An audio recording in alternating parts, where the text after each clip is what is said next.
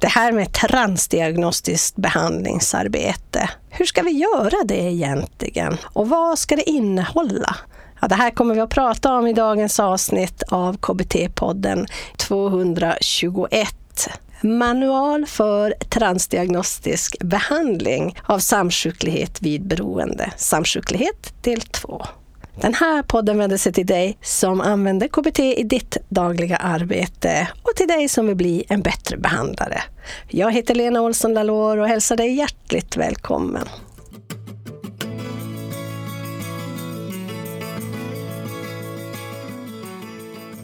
Hej där och välkommen till avsnitt 221 av KBT-podden. Jag heter Lena Olsson Lalor som håller i den här. Och idag ska vi då prata om det här med transdiagnostiskt behandlingsarbete och att vi faktiskt fått en manual för detta. Jag pratar med Liria Ortiz som har skrivit ihop den här manualen. Förra veckan pratade vi om vad samsjuklighet kan tänkas vara. Och idag går vi då in på själva manualen för samsjuklighet, just när man ska jobba transdiagnostiskt. Liria Ortiz är ju psykolog, psykoterapeut och författare till många böcker specifikt inom motiverande samtal. När det då kommer till transdiagnostiskt arbete så försöker vi hitta den gemensamma nämnaren för alla diagnoser och vad det då är personen kommer till dig för. Så det kommer vi att försöka fånga upp just den här kopplingen som vi behöver fånga för att kunna jobba transdiagnostiskt, alltså symptomen och svårigheten som personen har. Vi har ju förstås fler avsnitt med Liria, så gå till poddbloggen så kan du få en fångst där. Bli en bättre behandlare.se 221 och där kan du också läsa en sammanfattning av avsnittet. Idag är det måndag 22 november när jag spelar in det här introt. De senaste veckorna har eh, speciellt Camilla, Teckmillan kommer ni ihåg, hållit på med ISO, men det innefattar också att jag finns där och hjälper till med rutinerna och granskar. För vi har då blivit färdiga med vår ISO-certifiering igen, fjärde året i rad. Och för er som inte vet vad en ISO-certifiering är så finns det lite olika certifieringar ett företag kan få givetvis. vi är ett litet bolag så vi har inte de här allra största eh, som kommunerna har. Men vi har en ISO-certifiering som gäller då vår klinik, vår handledning och våra utbildningar. Där vi tittar på rutiner, vi tittar på processer, vi har riktlinjer. Vi har till exempel rutiner för hur vi mäter när klienten kommer, hur vi mäter när de är här sista gången och hur mycket det faktiskt ska gå ner i till exempel back depression inventory efter en behandling för att det ska anses som gott resultat. Om det inte visar sig att det har gett gott resultat, då behöver vi göra en utvärdering på det och se vad som har hänt och sådana saker. Så man behöver specificera sina mål för företaget och de olika delarna i det. Det kan vara hur man sparar sina journalanteckningar, hur man möter upp klienter i väntrummet, vad de ska förvänta sig när de kommer för bemötande och vilket förhållningssätt och en kopp kaffe. Och vad man får ha kvar i sin inkorg till exempel. Eh, hur ofta man ska tömma den, hur länge man sparar kunddata och klientinformation som adress och telefonnummer. Och SWOT-analyser vid förändringar. Och där kanske inte har så mycket, tänker ni då, med psykoterapi att göra och det här. Det har ju att göra med säkerheten, klientsäkerheten, säkerheten för dig som personal kanske. Du kanske till och med har det här på ditt jobb där du är anställd eller om du har ett eget företag. Du kanske köper utbildningar där du vill veta att arrangören är ISO-certifierad för sina utbildningar, att de har rutiner, de har mätinstrument som ser att det går rätt till. Så på så sätt hör det till att bedriva KBT, psykoterapi, speciellt om du är egenföretagare. Men också förstås om du är anställd så är du jättemedveten antar jag om de här äh, planeringsdagarna som ni har för att ha klientsäkerhet och att man skriver journalerna på rätt sätt och att man hanterar suicidplaner på ett speciellt sätt.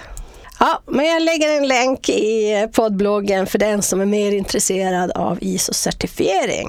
Vi har i alla fall blivit granskade nu och godkända ytterligare ett år, så det känns bra. Men nu ska jag inte låta dig vänta längre på guldkornet från avsnitt 221, Manual för transdiagnostisk behandling av samsjuklighet vid beroende, med Liria Ortiz. Mycket nöje!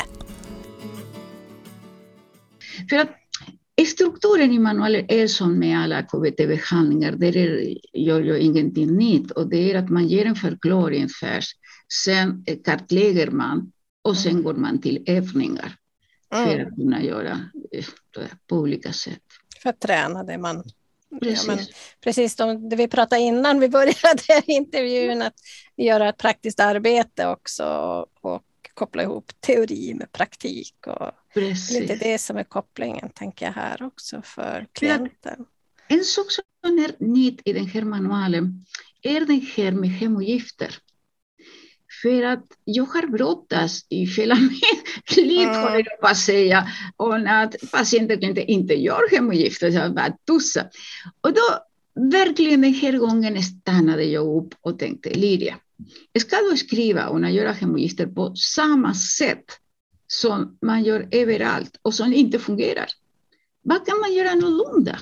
Och det tog mig tid faktiskt. Att, för att när jag tänker nu är det så enkelt, men jag kom inte på det så där, utan det tog sin tid.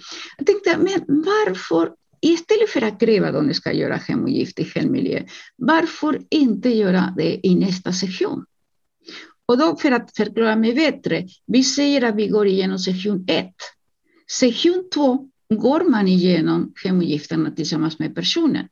Men såklart om man ser att personen kan göra hemogifterna på egen hand, då kör man på det. Mm. Men om inte, och det är de nära flesta som inte gör eh, hemogifter, då är det ingen fara. Ingen fara, vi gör dem här och nu. Mm. Visst, kanske resultatet är inte detsamma som om personen hade gjort dem på en hand. Men mm. åtminstone man får ett tillfälle till att gå igenom de övningar, att fundera och framför allt att koppla dem med sig själv och mm. sin situation.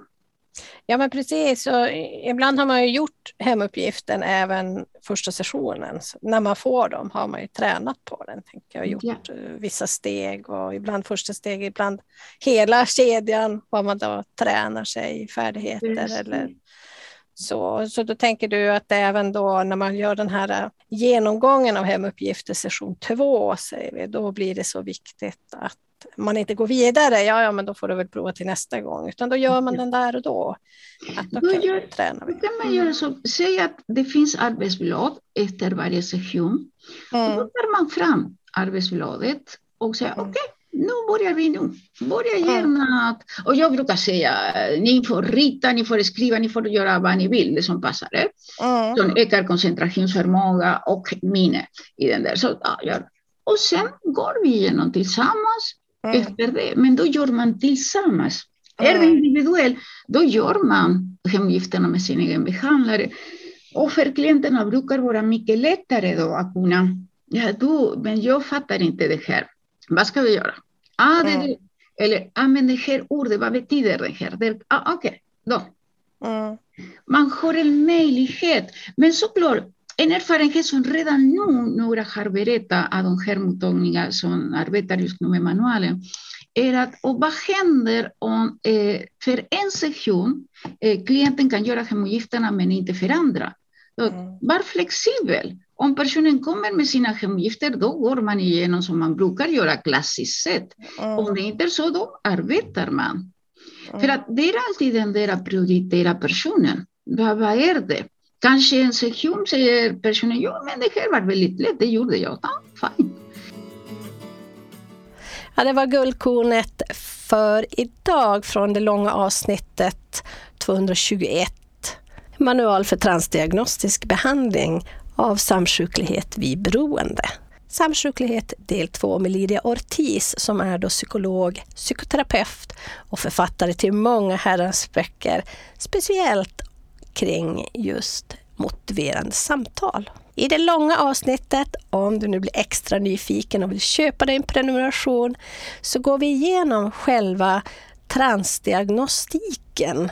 Alltså vad är det i den här manualen som hon har lagt upp? Så KBT och ACT till exempel. Vad det transdiagnostiska arbetet är, den här kopplingen. Hemuppgifter, hur man kan arbeta med det. Motiverande samtal, beteendeaktivering, kraft.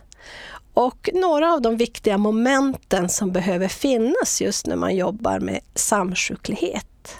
Om du blir mer nyfiken så kan du köpa dig en prenumeration på blienbattrebehandlare.se 221. Och jag har lagt några länkar som jag nämnde tidigare i poddbloggen och den kan du ta del av oavsett om du har köpt en prenumeration eller inte förstås. På Instagram kan du också hitta fler guldkorn från samma avsnitt. Där heter vi Bli en bättre behandlare. Vilken överraskning! Hörrni, nästa gång kommer vi att prata om själva upplägget och då tittar vi på de sessioner som man bör ha för att kunna säga att man då utför KBT kanske, de här viktigaste kärnverktygen.